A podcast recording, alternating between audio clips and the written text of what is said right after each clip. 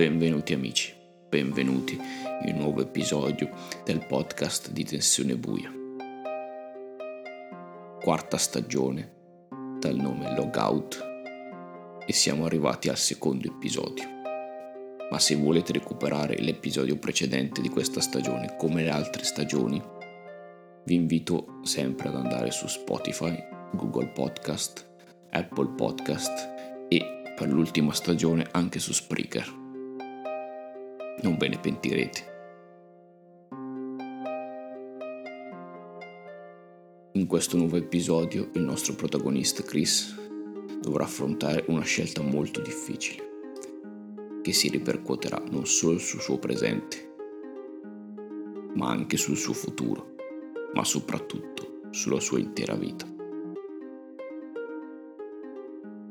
E vi ricordo, prima di iniziare, che potete trovare aggiornamenti sulle nuove pubblicazioni alla mia pagina Instagram Ricard Studio, dove con storie e post rimarrete sempre aggiornati sull'uscita, dove solitamente metterò un countdown sulla pubblicazione dei nuovi episodi. Detto questo, vi auguro un buon ascolto.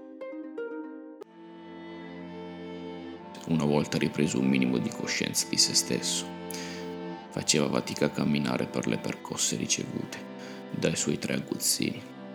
Perciò, con uno sforzo non indifferente, si guadagnò l'uscita della e-sport room, dove aveva subito l'agguato e i proprietari del locale non poterono fare altro che chiamare per lui un'ambulanza.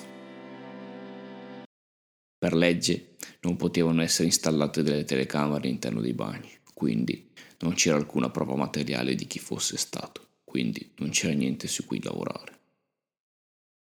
Essendo un minorenne però, non poteva ricevere le prime cure senza la presenza di un genitore barra tutore.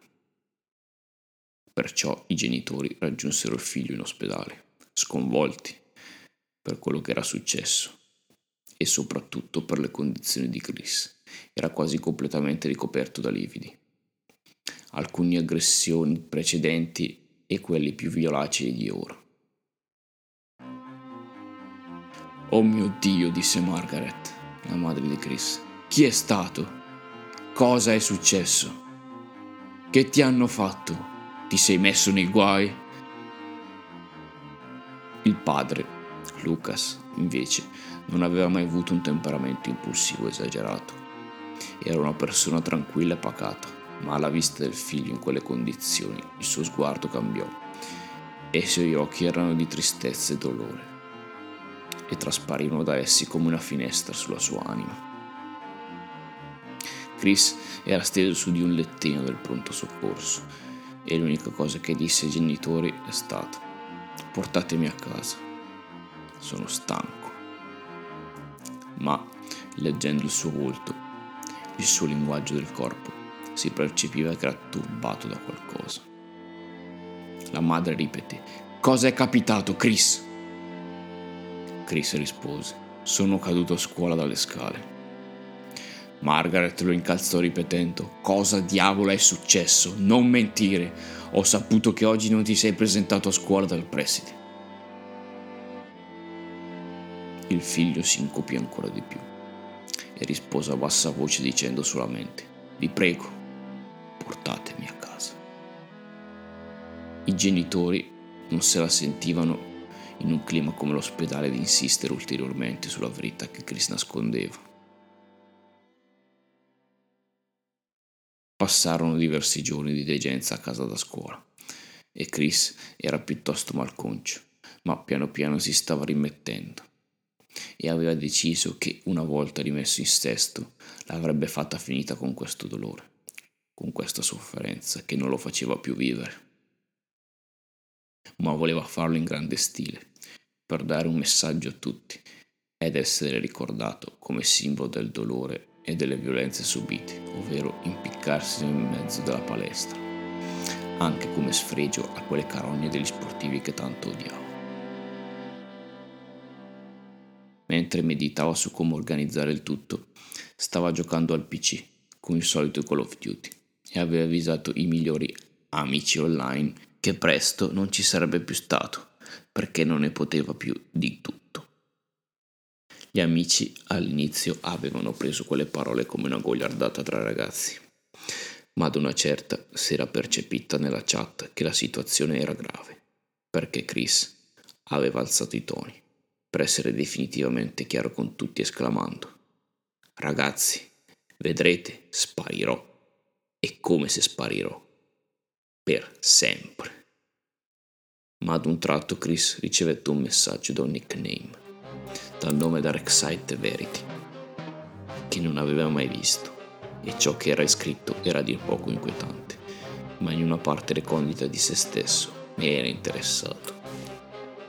Aspetta, prima di fare gesti inutili, che non risolveranno un bel niente. Invece, non è meglio eliminare il problema? In merito a questo, potrai metterti a disposizione i mezzi necessari per porre fine alla tua triste vita e finalmente sentirti libero. Chris rispose a questo strano individuo. Ma chi cazzo sei tu? Sarai il solito troll o forse addirittura qualche altro stronzo della mia scuola che mi vuole prendere per il culo. Inizialmente non ci fu nessuna replica, ma pochi minuti dopo il computer di Chris ricevette una mail nella sua casella di posta che aveva come oggetto Not Roll. Sono ancora io, Chris. So come ti chiami e non sono un troll e so anche che odi gli sportivi in special modo i tre bulli che ti pestano e ti umiliano ogni giorno, Frank, Paul e George. E ciò che ti fa, hanno fatto all'iSport è la goccia che fa traboccare il vaso. Ora, mi credi? Chris? Chris era fermo sulla sedia che non credeva a ciò che aveva appena letto. Come cazzo fa a sapere il mio nome e ciò che è successo al locale? E la mia mail personale. Tra sé e sé, cosa rispondo? Ignoro e poi lo blocco? Non servirebbe a nulla. Questo tizio c'è il fatto suo e sa cose che solo io e pochi altri sanno ed è riuscito ad ottenere informazioni sensibili.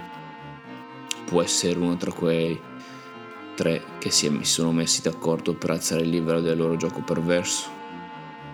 No, impossibile. La mail che ho ricevuto è su una mail personale sicura e mai divulgata e la proprietà di linguaggio è sicuramente diversa. Poi non, non avrebbero nemmeno le capacità informatiche per arrivare a tanto. Un'altra mail arrivò a spezzare il filo dei suoi pensieri. Chris, io ti sto donando una via d'uscita. Sarà una via definitiva, di vendetta, necessaria per farla pagare a chi ti ha causato tanto dolore. Chiedo solo una cosa in cambio, ma questo lo potrò rivelare solamente quando avrai accettato la mia offerta.